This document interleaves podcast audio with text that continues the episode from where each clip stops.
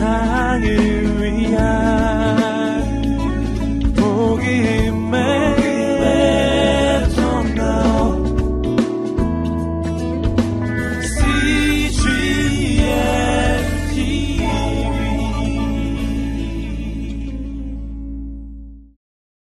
우리 하목사님 마음에 있었던 이 교회에 대한 비전과 열정을 우리 마음속에도 동일하게 품교에 되기를 원합니다. 영상에서 보셨듯이 모든 교회는 사도행전적 교회가 되어야 하고 또 그 사도행전적 교회는 바로 하나님 나라를 증거하고 선포하는 교회입니다.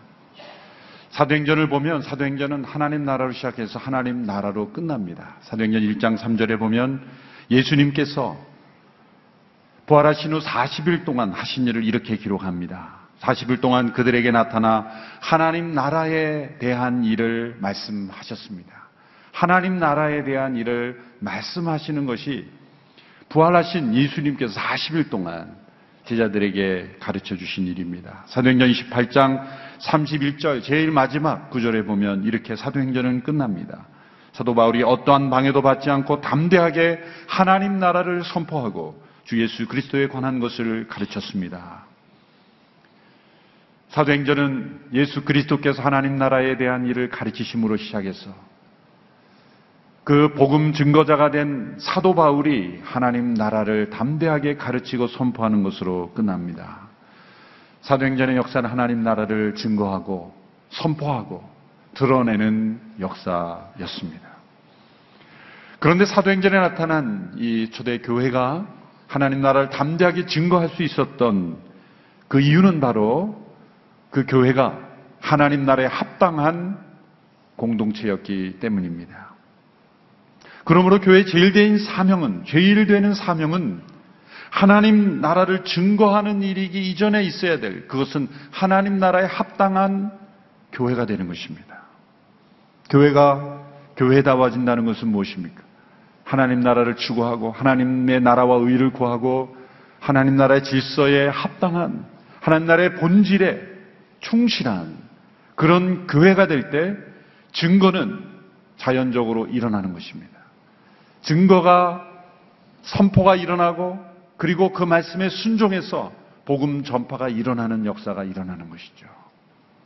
교회가 교회다워지는 것. 하나님 나라에 충실한 교회가 되는 것입니다. 브라질 선교사이셨고 그리고 그 미국 에즈베리 신학교 교수 그리고 이 교회에 관해서 많은 글을 쓰신 하워드 스나이더라는 교수님이 계십니다. 그분이 쓰신 책 가운데 이런 글이 있습니다. 교회가 하나님 나라를 세우는 일에 관심을 가지는 것 대신에 교회 자체를 세우는 교회로 자신을 규정 지을 때 교회는 언제나 문제가 생긴다는 것이죠. 교회가 크리스천너티, 그리스도의 나라, 그리스도의 교회가 되지 않고 교회 자체를 위한 교회. 그래서 그분은 이런 용어를 만들었습니다. 처치 에너티. 그러니까 크리스천너티가 아니라 처치 에너티가 되고 있다. 하나님 나라를 세우는 데에 대한 관심보다는 교회 자체를 세우는 존재가 될 때 교회는 언제나 문제가 생긴다. 그래서 그는 이런 글을 썼습니다. 교회는 세상을 해방시키기 전에 교회 자체가 성경에서 말하는 대로 하나님 나라를 위해 해방되어야 한다.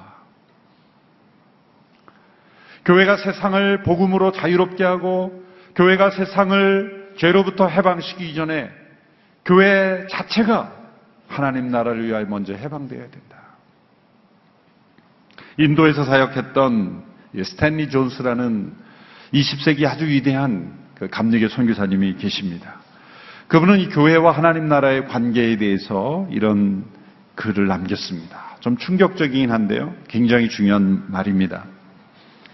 나는 교회가 하나님 나라에 충성하는 정도까지만 충성할 작정이다. 나의 최고의 충성은 하나님 나라에 대한 것이다. 만일 교회에 대한 충성과 하나님 나라에 대한 충성이 서로 갈등한다면 나는 결국 하나님 나라에 무릎을 꿇을 수밖에 없다. 교회로 하여금 하나님 나라를 대신하도록 만드는 교회에 대한 잘못된 충성은 무엇이든지 교회에 해로운 것이다. 마지막 문장을 잘 보십시오. 교회가 하나님 나라를 대신하는 충성이 있을 수 있다. 하나님 나라에 대한 충성이 아니라 교회 자체에 대한 충성, 하나님 나라를 거부하고 하나님 나라를 포기하는 교회에 대한 충성은 교회에 해로운 것이다. 그러므로 나는 교회에 대한 충성과 하나님 나라에 대한 충성이 서로 엇갈리거나 서로 충돌하게 될 때는 나는 하나님 나라에 대해서만 충성할 수밖에 없다. 이것은 교회에 대한 비판하는 사람의 말이 아닙니다. 일평생 복음을 전했고 20세기 가장 위대한 선교사였던 스탠리 존스. 우리 시대에 가장 많은 교회를 연구하는 복음주의 학자들의 고백입니다. 우리의 교회에 대한 충성은 언제나 그 목적이 하나님 나라에 대한 충성해야 된다는 것을 우리는 기억해야 할 것입니다. 오늘 본문에서 바리새인들이 하나님 나라에 대한 질문을 예수님께 던집니다. 이 질문에 대한 예수님의 대답은 교회가 어떻게 하나님 나라에 충성해야 할지를 가르쳐 주시는 귀한 말씀입니다. 20절, 21절의 말씀 우리 다시 한번 함께 읽겠습니다. 시작. 바리세파 사람들이 하나님 나라가 언제 올지 물어보자 예수께서 대답하셨습니다. 하나님 나라는 눈으로 볼 수 있는 모습으로 오지 않는다. 또한 보라 여기에 있다, 보라 저기에 있다 하고 말할 수도 없다. 하나님 나라는 너희 안에 있기 때문이다. 하나님 나라가 언제 올지는 당시 유대인들의 초미의 관심사였습니다. 그것은 구약 성경을 그들이 읽기만 해도 곳곳에 다가올 하나님의 나라에 대해 예언하고 있는 것을 그들은 알 수 있었기 때문입니다. 그래서 단지 바리새인들만이 아니라 모든 유대인들의 마음속에는 다가올 하나님의 나라에 대한 열망이 그들의 마음속에 가득해 있었습니다. 구약에서 약속한 메시아가 오심으로 인해서 장차 시작될 그 하나님의 나라가 그들에게는 너무나 깊은 관심이었습니다. 예수님께서 표적을 행하시고 또 놀라운 가르치심을 행할 때 혹 사람들이 메시아인가 아닌가 그런 의심을 가졌죠. 그리고 믿었던 사람도 있습니다. 그러나 의심하는 자들도 있었습니다. 그래서 예수님께 이런 질문을 던진 겁니다. 하나님 나라가 언제 오느냐? 이 질문에 예수님은 동문서답처럼 보이는 말씀을 주셨습니다. 언제 하나님 나라가 오느냐라는 질문에 예수님은 언제에 대한 대답을 직접적으로 하지 않으셨습니다. 그리고 이렇게 대답하셨습니다. 하나님 나라는 눈으로 볼 수 있는 모습으로 오지 않는다. 여기에 있다, 저기에 있다, 말하지 않, 말할 것이나, 그러나 하나님 나라는 너희 안에 있다. 이런 말씀을 주셨습니다. 예수님의 대답은 동문서답이 아닙니다. 정확하신 대답일 뿐만 아니라 그들이 묻지 않고 그들이 모르고 있었다. 그들이 알아야 될 중요한 하나님 나라에 대한 교훈까지 주신 것입니다. 예수님은 언제나 어떤 질문에 대한 대답할 때 문자적인 그 질문에 대한 그러한 대답보다도 더 깊은 말씀을 주셨죠. 대개 보면 질문을 하는 사람들이 그 질문의 의도, 질문의 뜻을 질문하는 사람조차도 잘 모르고 하는 경우가 많아요. 자기가 무슨 질문을 하고, 아, 무슨 질문을 하고 있는지도 모르고 하는 질문도 있어요.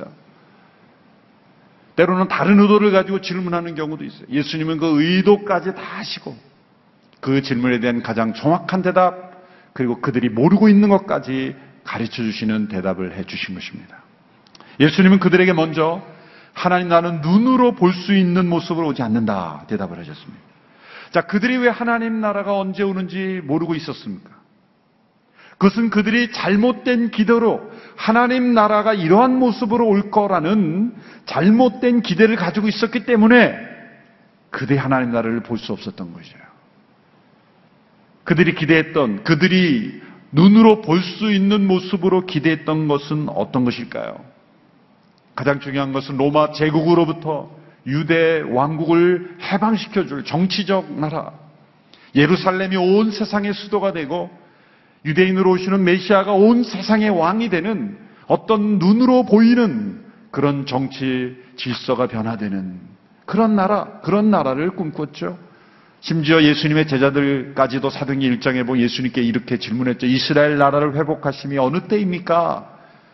그들은 예수님과 함께 동행하고 부활하신 예수님을 경험했음에도 불구하고 그들이 기대했던 나라, 하나님 나라는 정치적 회복을 이루는 나라였다는 거죠. 여러분, 왜 그들이 언제 하나님 나라가 임할지를 질문했습니까? 그들은 잘못된 하나님 나라에 대한 기대를 가지고 기다렸기 때문입니다. 여러분, 누군가를 만나려고 할 때 만나지 못하는 세 가지 이유가 있을 수 있죠. 첫 번째는 잘못된 시간에 나가면 못 만나는 거예요. 약속 시간에 나가지 않고 다른 시간에 나가면 만나지 못해요. 또 다른 장소에서 시간은 맞는데 다른 장소에서 기다리고 있으면 못 만나는 거예요. 그런데 약속된 시간, 약속된 장소에 나가도 못 만나는 그러한 일이 있습니다. 그건 뭡니까? 잘못된 기대를 가지고 나가는 거예요. 내가 만나는 사람은 이런 사람이 아니라 또 다른 사람이라고 만날 때 그 사람이 내 앞에 있는데도 만나지 못하는 거예요. 왜? 잘못된 기대를 가지고 있었기 때문에요. 유대인들은 지금 하나님 나라에 대한 잘못된 기대를 가지고 기다리고 있었기 때문에 그들은 하나님 나라를 보지 못하고 있었던 것입니다. 예수님은 하나님 나라가 그들이 기대하는 대로 눈으로 볼 수 있는 모습으로 오지 않는다. 라고 말했습니다. 그러나 영영 볼 수 없다고 말씀하지 않으셨어요? 후에는 우리가 볼 수 있을 것입니다. 그 나라가 어떤 모습인지. 그러나 그 시작되는 이 세상의 하나님 나라가 도래하고 하나님 나라가 오시는 그러한 모습은 눈으로 볼 수 있는 모습이 아니다. 라고 말씀하신 거예요. 그래서 예수님은 곳곳의 비유를 통해 하나님 나라가 어떤 모습으로 오는지를 설명해 주셨지 않습니까? 여러 비유들, 예수님의 모든 비유들은 핵심이 하나님 나라가 이 땅에 어떤 모습으로 오는지를 설명해 준 거예요. 씨앗의 비유를 주셨습니다. 씨앗이 떨어져 땅에 심겨졌을 때 사람들이 보이지 않습니다. 그리고 심지어 자라는 모습, 썩어지는 모습도 보이지 않습니다. 그러나 하나님 나라는 계속해서 성장하고 있어요. 누룩이 밀가루에 반죽에 함께 섞이게 되면 그 누룩의 존재는 드러나지 않습니다.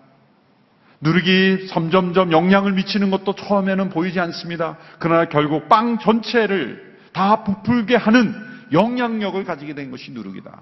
씨앗처럼 누룩처럼 하나님의 나라는 이 땅에 조용히 사람들이 눈으로 볼 수 없는 그런 모습처럼 베들레헴 구유에 오신 예수 그리스도 그분은 하늘의 씨앗처럼 이 세상에 오셔서 씨앗이 썩어지듯 이 세상의 죄악으로 인하여 썩어지는 인생을 사셨습니다.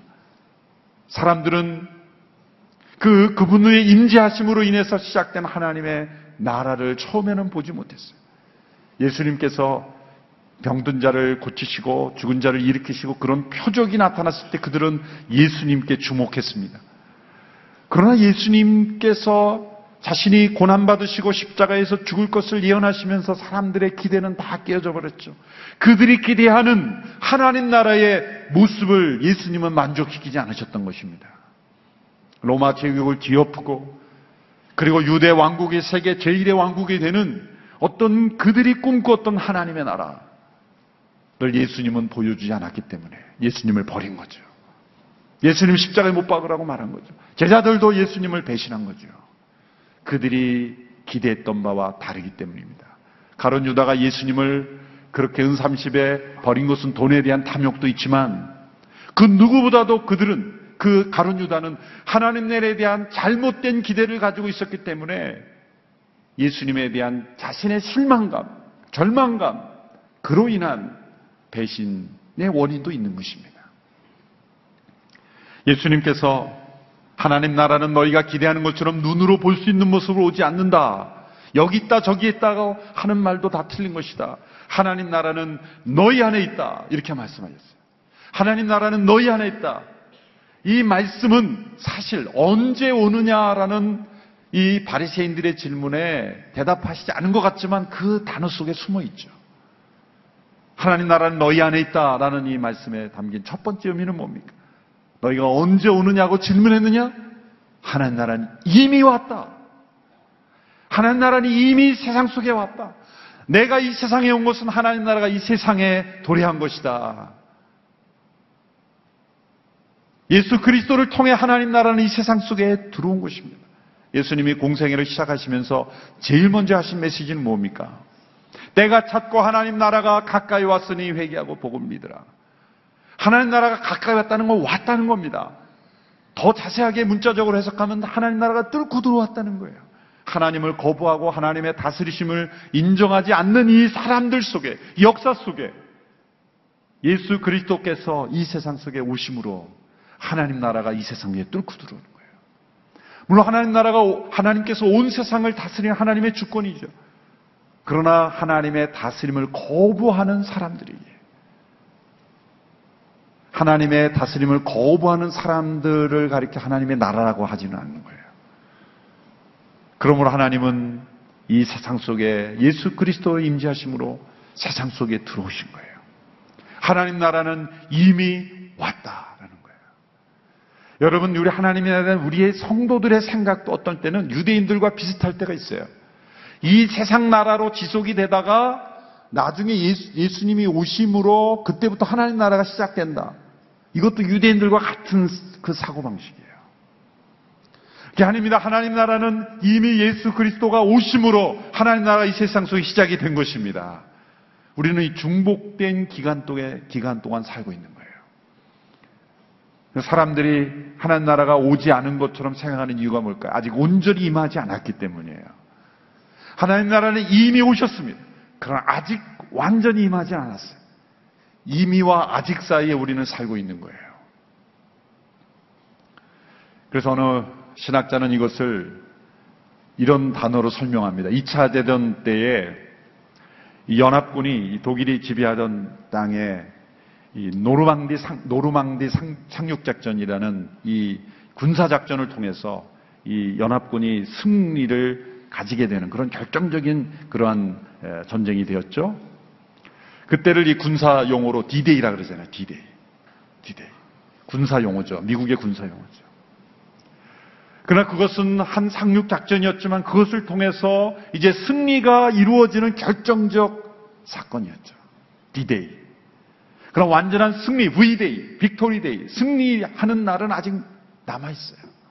우리는 이 디데이와 V데이 사이에 살고 있는 거예요. 예수님이 이 세상에 오신 것이 디데이라면, 역사에 하나님 나라가 임한 디데이라면, 마지막 하나님 나라가 완전히 이루어짐으로 승리하게 되는 victory V-Day는 바로 예수님의 재림인 거예요.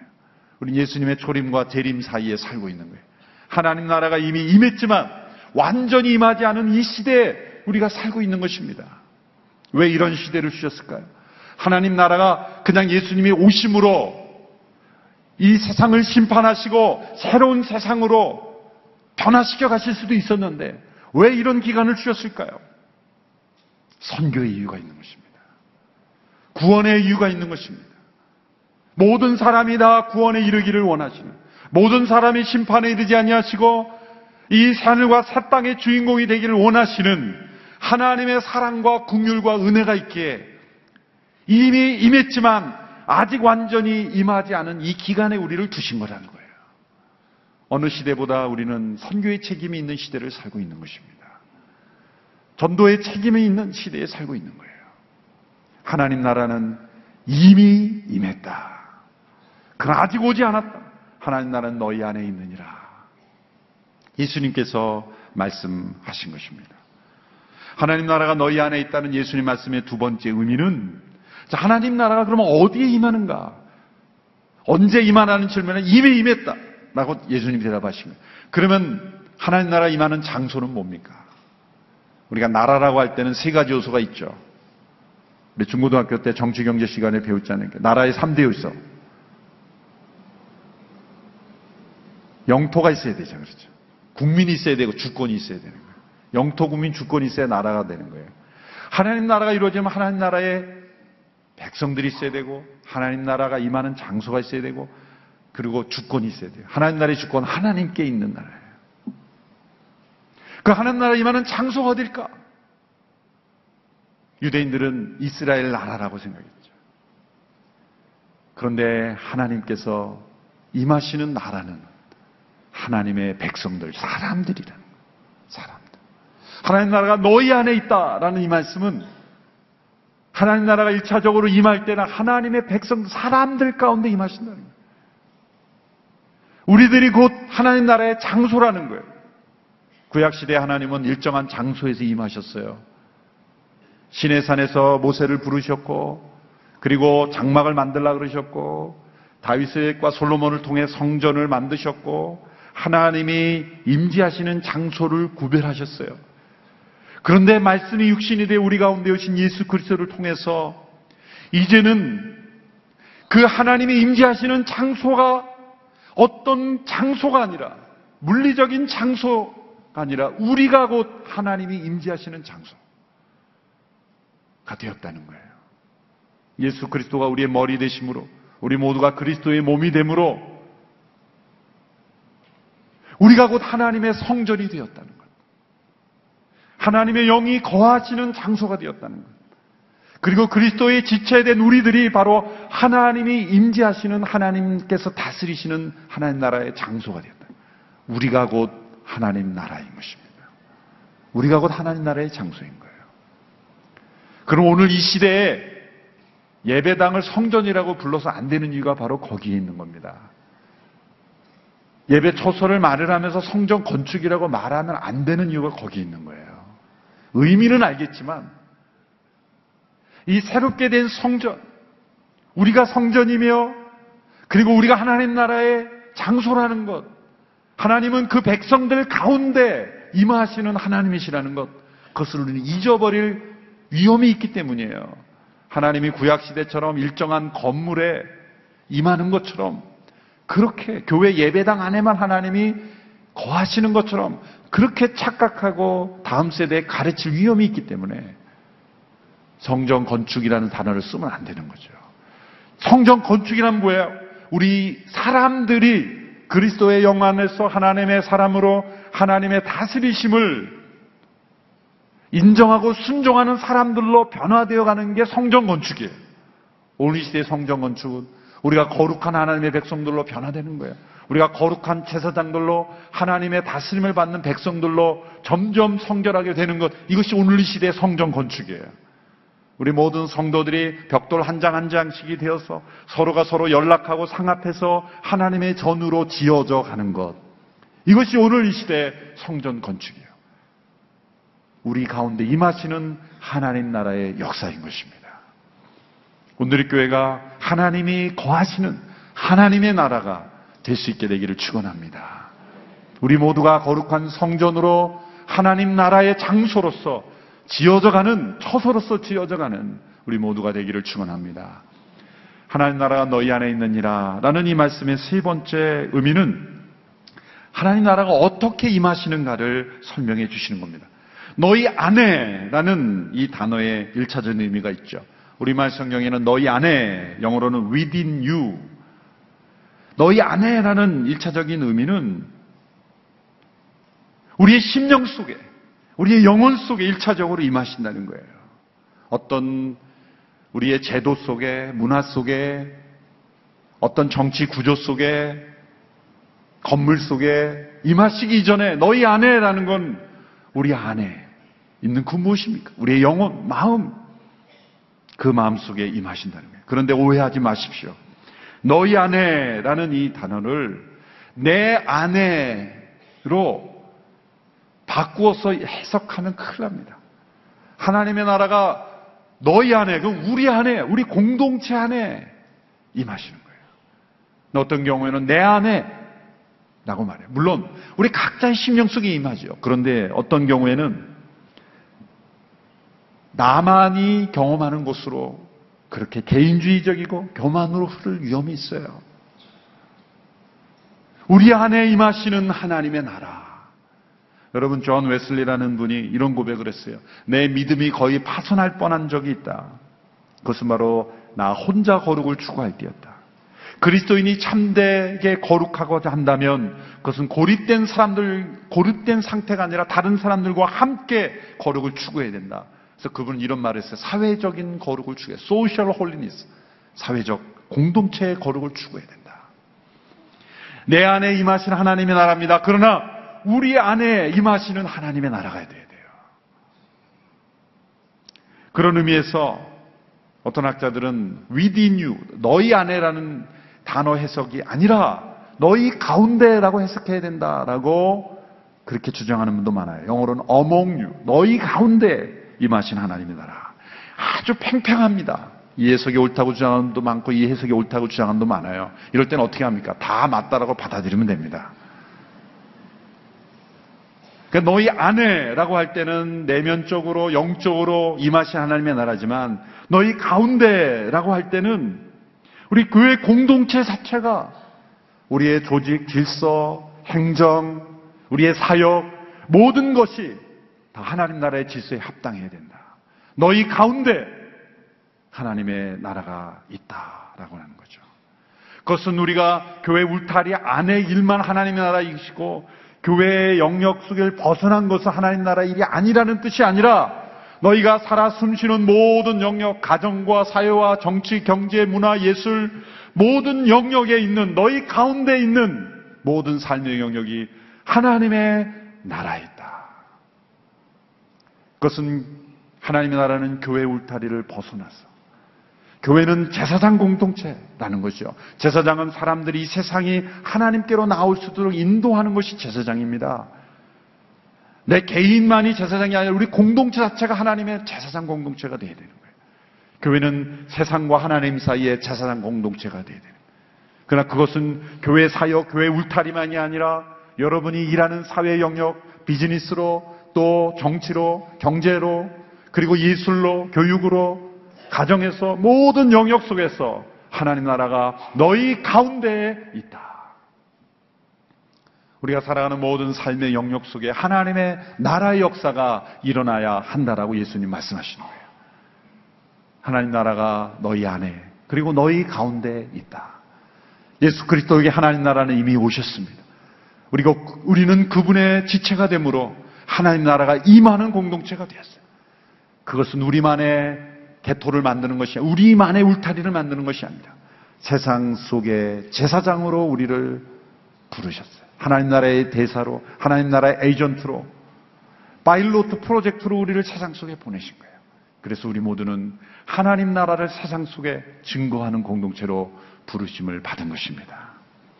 여러분, 하나님 나라의 가장 큰 적이 물론 하나님을 인정하지 않고 하나님을 배척하는 사람들일 수도 있지만 오늘 시대 하나님 나라의 가장 큰 적은 종교화된 교회가 될 수 있습니다. 교회 안에 갇혀 하나님 나라와 의를 구하지 않는 교회가 된다면 그것은 하나님 나라를 반하는 하나님 나라를 대적하는 교회가 될 수 있습니다. 교회에 대한 충성은 언제나 하나님 나라에 대한 충성이 되어야 합니다.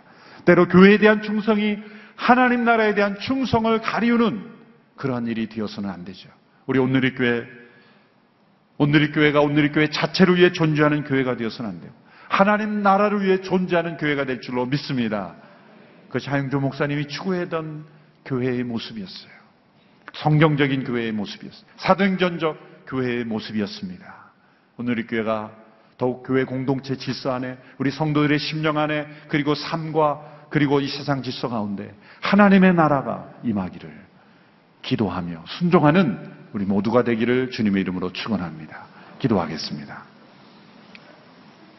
하나님 아버지, 우리 모두를 하나님 나라의 백성으로 불러주신 것을 감사합니다.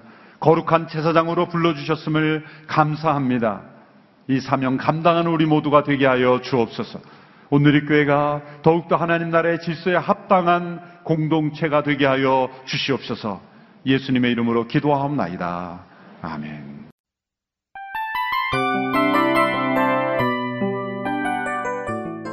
이 프로그램은 청취자 여러분의 소중한 후원으로 제작됩니다.